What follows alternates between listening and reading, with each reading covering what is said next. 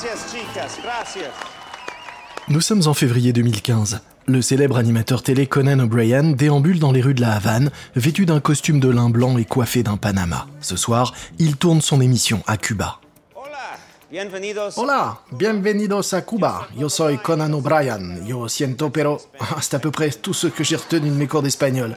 Comme vous le savez, nous vivons en ce moment un moment historique. Les relations entre Cuba et les États-Unis commencent enfin à se réchauffer. J'ai donc pensé que c'était une super occasion pour moi de venir ici à Cuba, pour parler aux gens, pour capter l'ambiance. Deux mois plus tôt, Barack Obama et Raúl Castro sont en effet parvenus à un accord visant à rapprocher diplomatiquement les deux pays. Ce qui pourrait signifier, bientôt, la fin de l'embargo vieux de cinquante ans. Conan O'Brien suit un guide qui lui fait faire la visite de la distillerie historique de Havana Club. Vous avez ici quelques-uns de nos produits iconiques, comme la sélection du maestro. Mais face aux longues explications du guide, O'Brien commence à s'impatienter. Car en réalité, s'il est ici, c'est pour une seule chose.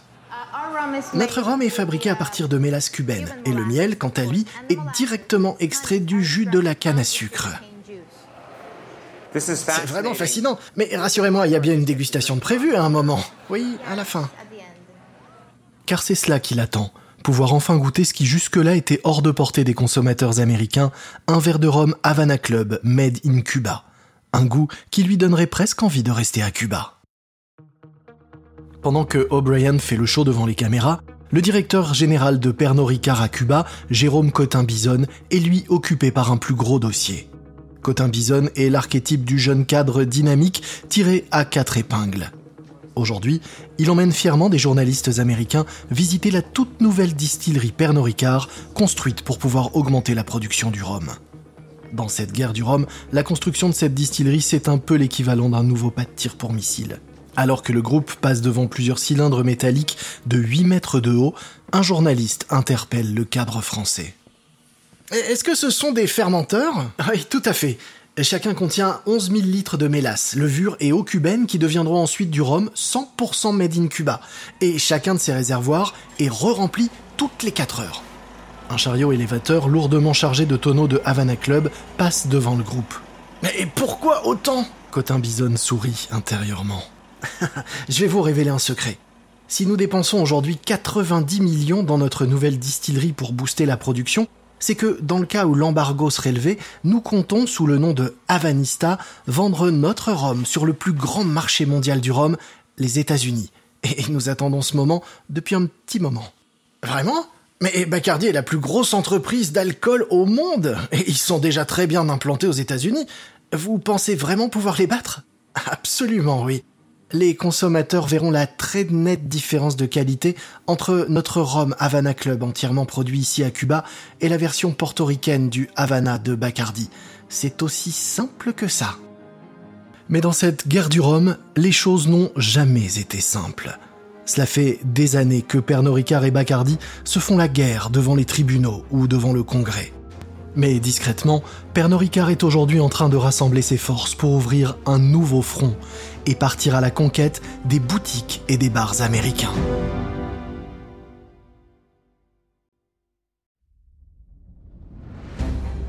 Vous écoutez Guerre de business de Wondery. Je suis Lomik Guillaume.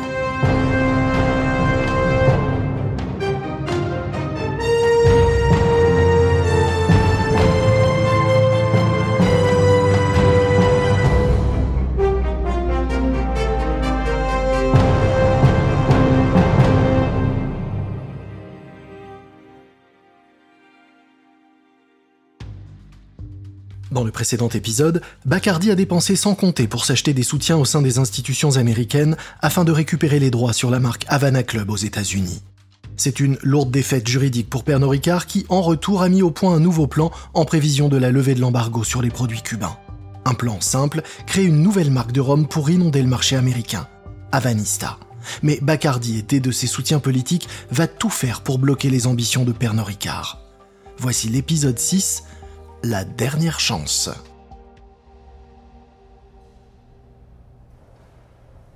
Janvier deux mille seize, dans les bureaux américains de Bacardi, à Coral Gables, en Floride. Rick Wilson, un des cadres supérieurs de Bacardi, fait les cent pas, nerveux. Il cherche la meilleure façon d'annoncer une très mauvaise nouvelle au président de Bacardi, Facundo Bacardi. Wilson appelle le bureau de Facundo, aux Bermudes. « Allô, Facundo ? Je viens de parler à un de nos lobbyistes à Washington et... Euh... »« Ça, ça sent pas bon. » »« Non. Hier, le bureau de contrôle des avoirs étrangers a validé le transfert de la licence de marque Havana Club à Pernod Ricard. »« Ah, fais chier. » »« Oui, c'est pas le pire. » Le bureau des brevets leur a accordé une extension sur la licence d'exploitation. Ils l'ont prolongée jusqu'en deux mille vingt-six. C'est ridicule. La licence de Pernod Ricard a expiré depuis dix ans. On est les seuls à produire et vendre du Havana Club aux États-Unis. Les seuls. Oui, je sais, je, je, je sais bien. Et, et pourquoi on en est là ? C'est difficile à dire. Mais certains disent que la volonté de l'administration Obama de se rapprocher de Cuba y serait sans doute pour quelque chose. Ils ont sûrement laissé à Pernod Ricard une nouvelle possibilité de négocier. Rick, j'avais cru comprendre que cette histoire était enterrée depuis que la Cour suprême avait statué en notre faveur. Qu'est-ce qui nous reste comme option maintenant ? Eh bien, si le gouvernement américain accorde les droits sur la marque à Pernod Ricard et autorise la commercialisation de leur Havana Club, ça ira à l'encontre de la loi section deux cent onze. En clair, le gouvernement transgressera ses propres lois. Ok, eh bien dans ce cas, on attaquera le gouvernement américain en justice. Février deux mille seize à Washington, par un jour froid et venteux. Le président de la commission de contrôle de la Chambre des représentants, Darrell Issa, un républicain de Californie, s'apprête à prendre la parole. Et il compte bien faire entendre sa désapprobation face à ce recul de l'administration Obama sur la licence de marque Havana Club. Dans son viseur, Kurt Tong, le représentant du département, l'équivalent du ministère des Affaires étrangères. « Ce que j'aimerais savoir, c'est est-ce que Havana Club était sur la table des négociations lorsque l'administration Obama a opéré son rapprochement avec Cuba ? » Un membre du Congrès, à ma connaissance, Havana Club n'a pas été mentionné lors des négociations. Mais Issa ne cache pas son scepticisme. Vous me dites que Havana Club, l'affaire qui nous vaut chaque année depuis soixante ans des plaintes de la part des Cubains, n'a même pas été mentionnée au cours des discussions, c'est ça ? Cuba a certainement évoqué le problème Havana Club lors des discussions, mais à ma connaissance, il n'y a pas eu de concession ou de promesse qui implique Havana Club. Monsieur Tong, même en admettant qu'il n'y ait pas eu de promesse de fait, en accordant cette licence à Pernod Ricard, sachez que le gouvernement américain a outrepassé la loi section deux cent onze. Cette loi n'autorise pas les transferts de marques qui ont été confisqués. Darrell Issa vient de marquer un premier point. Et ce n'est que le début. Issa se saisit alors de deux bouteilles rangées sous son siège et les brandit devant lui. Elles ont beau être de forme et de couleurs différentes, toutes les deux sont des bouteilles de Havana Club. Une d'elles, voyez-vous, est produite à Porto Rico, où mille quatre cents travailleurs américains gagnent chacun quarante mille dollars par an. L'autre est produite à Cuba par des gens payés environ deux cent quarante dollars par an. Et aujourd'hui, à cause des intrigues du département d'État avec Cuba, ce sont les travailleurs de Porto Rico qui risquent de se retrouver à la rue. Qu'est-ce que vous répondez à ça, monsieur Tong ? Eh bien, j'en dis que les impacts économiques ne sont pas encore connus et que tout cela se réglera sans doute au tribunal. Ce n'est pas la réponse qu'attendait Darrell Issa. Mais au moins, l'avertissement autour de la loi section deux cent onze a été entendu. Ce qui devrait suffire, du moins c'est ce qu'espère Bacardi, à maintenir Pernod Ricard et son Havana Club cubain hors des États-Unis. Seulement voilà, le président Obama ne semble pas partager les positions du Congrès. Mars deux mille seize, le président Barack Obama est en visite officielle à La Havane. Merci. Merci. Merci beaucoup. S'il vous plaît, merci beaucoup. Président Castro, peuple de Cuba, merci beaucoup pour votre accueil chaleureux. C'est un véritable honneur d'être ici aujourd'hui. À Cuba, il y a du changement dans l'air. Barack Obama est le premier président des États-Unis à se rendre à Cuba depuis quatre-vingt-dix ans. Et il y a aussi de la nouveauté côté cubain. Le lendemain de la visite historique d'Obama à Cuba, les Rolling Stones donnent un concert gratuit en plein air à La Havane devant environ cinq cent mille personnes. Dans les années soixante, Fidel Castro avait interdit le groupe sur l'île. Mais alors que Cuba semble s'ouvrir un peu plus au monde, l'ambiance est à la fête. Une fête à laquelle Bacardi est bien décidé à mettre un terme, pour continuer à régner sans partage sur le plus gros marché mondial du rhum. Miami, juin deux mille seize. Le luxueux hôtel Faena semble bloqué quant à lui en mille neuf cent cinquante-huit. Des danseuses en talons aiguilles se balancent au rythme des plus grands classiques cubains, tout droit venus de l'âge d'or des soirées de la Havane. Des serveurs vêtus de chemises traditionnelles guayabara vont et viennent à travers la foule des plaisanciers, proposant à chacun des cocktails gratuits, tous à base de rhum Havana Club made in Bacardi.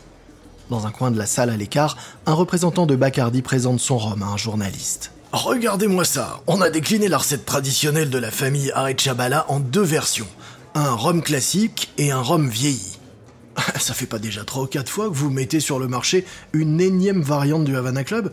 Y a quoi de nouveau cette fois? En fait, les précédentes versions ont été sorties avant tout pour assurer la légitimité de la marque Havana Club à Bacardi. Le journaliste se saisit de la bouteille de vieux rhum et passe son doigt sur le chêne au milieu du logo. Ah, vous voyez, quasi identique au logo des Arechabala quand ils étaient à Cuba. C'est du vrai Havana Club fait selon la recette originale. Ouais, d'accord, mais comment vous pouvez appeler ça du Havana Club si ce rhum est produit à Porto Rico? Eh bien, de la même manière qu'une entreprise fabrique et vend du Arizona Iced Tea sans que celui-ci vienne d'Arizona. Voyez ça comme euh, un hommage. Quelques mois plus tôt, Pernod Ricard et son Havana Club ont eu droit à un petit coup de pouce du destin, à la Havane. Pernod Ricard a en effet récupéré les droits sur la marque Havana Club alors que l'embargo américain sur les produits cubains pourrait bientôt être levé. Pernod Ricard semble reprendre l'avantage sur Bacardi, et le groupe français tient à le faire savoir. C'est pourquoi le directeur français de Havana Club à Cuba, Jérôme Cotin-Bison, a organisé une conférence de presse. « Est-ce que ça veut dire que vous abandonnez votre nouvelle marque, Havanista ?» Oui, c'est tout à fait ça. Havanista était notre solution de repli quand on n'était pas sûr de pouvoir obtenir le renouvellement du dépôt de marque Havana Club aux États-Unis. Mais maintenant que les relations avec Cuba se sont réchauffées et que la marque a été renouvelée, eh bien, nous allons nous concentrer sur Havana Club. Et vous pensez pouvoir vendre votre Havana Club aux États-Unis ? Ce que je veux vous dire, c'est que si demain l'embargo sautait, eh bien, nous serions prêts à commencer immédiatement les livraisons. On dirait bien que les consommateurs américains vont bientôt pouvoir départager Bacardi et Pernod Ricard en goûtant leurs deux rhums.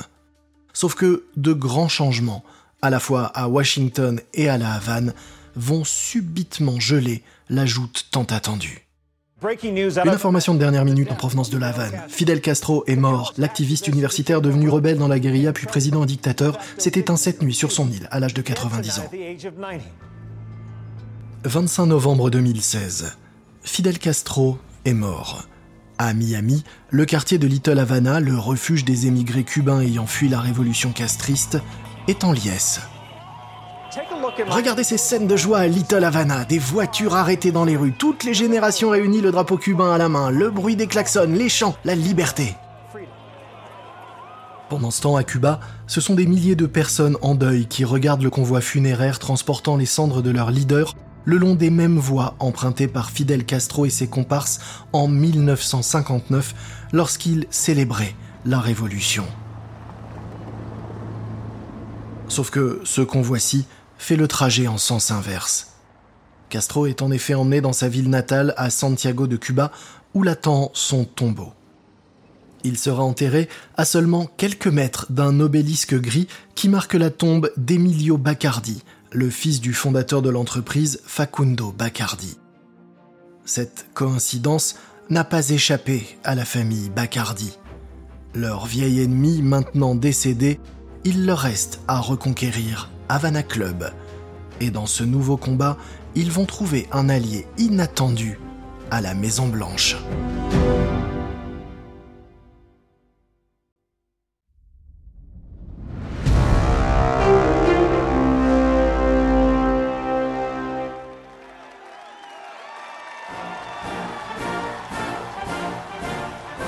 Juin deux mille dix-sept, dans une immense salle de spectacle chaude et humide de Miami, le président Donald Trump monte sur scène. Il a prévu de faire une annonce à propos de sa position sur les relations diplomatiques avec Cuba.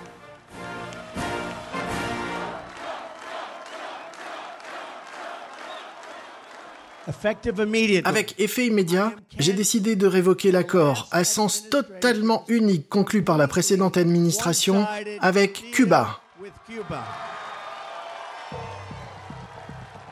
Sous Obama, la fin de l'embargo et donc l'arrivée de Pernod Ricard sur le marché américain semblait imminente. Mais Trump bloque la circulation des biens et des personnes avec Cuba une fois de plus. Et son administration compte bien mettre la pression sur Pernod Ricard et sur Cuba. Décembre deux mille dix-sept, au siège de Bacardi, dans les Bermudes. Dans une salle de réunion, les directeurs marketing pitchent leur nouvelle campagne de pub pour Havana Club au président de l'entreprise, Facundo Bacardi, et à sa direction. Le directeur marketing se lève et reboutonne sa veste. « Nous savons tous ici qu'on ne vend pas de l'alcool simplement en mettant en avant son goût, mais en racontant les histoires qui se cachent derrière les marques. Et pour ce qui est de Havana Club, eh bien, l'histoire de Bacardi est bien meilleure que celle de Pernod Ricard. » Le directeur marketing se lève et affiche un PowerPoint à l'écran. On y voit plusieurs images de Cuba dans les années cinquante en noir et blanc. Alors que deux marques de rhum revendiquent la même identité cubaine, comment prouver que la nôtre est la vraie et que la leur est fausse ? Eh bien, on ne va pas juste raconter une histoire aux consommateurs, on va les inviter au cœur de l'histoire. Et pour ça, on a imaginé une mise en scène qu'on a appelée l'expérience Amparo. Oui, Amparo comme Amparo Arechabala, qui a fui Cuba jeune fille avec son regretté mari Ramon. Imaginez. Tous ces cadres en train de siroter votre rhum Havana Club dans un bar de Miami, tandis que passe à la télé l'histoire des Arechabala rejoués par des acteurs américano-cubains. S'ils n'aimaient pas déjà notre rhum avant, après ça, ils ne pourront que l'adorer. Mais regardez plutôt. Welcome to La Habana Vieja. You want to scratch the surface a little deeper and see what history's really left printed on this bottle?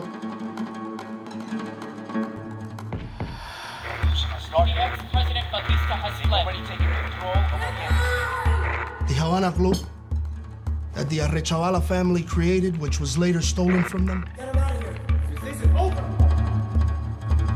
But a people cannot be erased, and story always survives, as long as there are beating hearts and people willing to tell it. The story sits with you now. What will you do with it?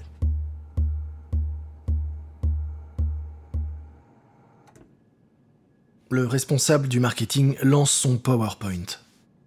En fait, ce sera la première fois qu'une marque de spiritueux raconte l'histoire qui se trouve derrière un produit. Et, et c'est pas tout, hein. Il y aura des affiches, des spots télé et radio, le tout avec le slogan « Forever Cuban ». C'est notre histoire.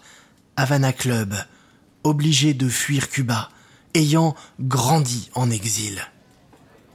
Facundo Bacardi se lève et serre les mains de son équipe marketing avant de s'adresser à l'Assemblée. « On dirait qu'on a un champion ici.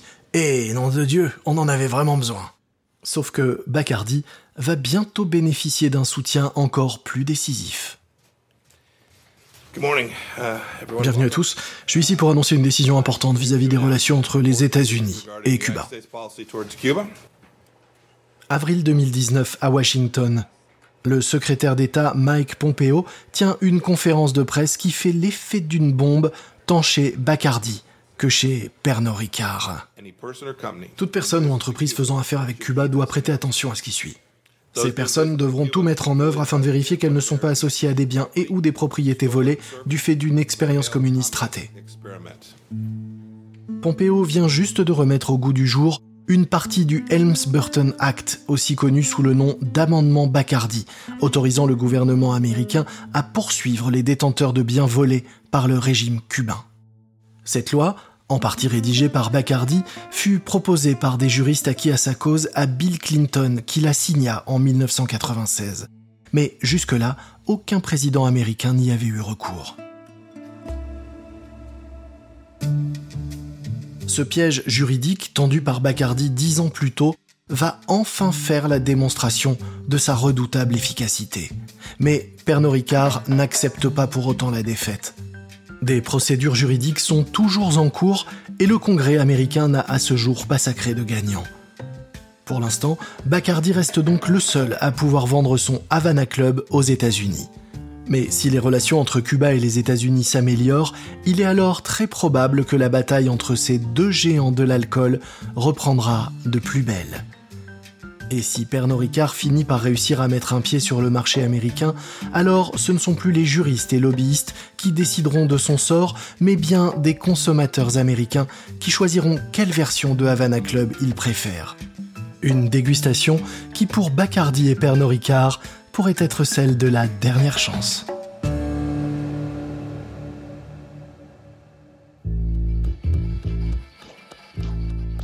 Vous venez d'écouter le sixième et dernier épisode de Guerre de business, Bacardi contre Pernod Ricard de Wondery.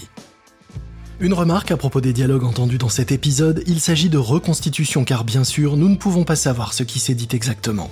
Mais sachez que ces mises en scène se basent sur un très sérieux travail de recherche et de documentation. Je suis Lomik Guillaume, ce programme a été enregistré en version originale par David Brown. Joseph Guinto est l'auteur de cet épisode. Karen Lowe est notre productrice et rédactrice en chef. Montage et production sonore, Emily Frost. Sound design, Kyle Randall. Coordination de production, Emily Kunkel.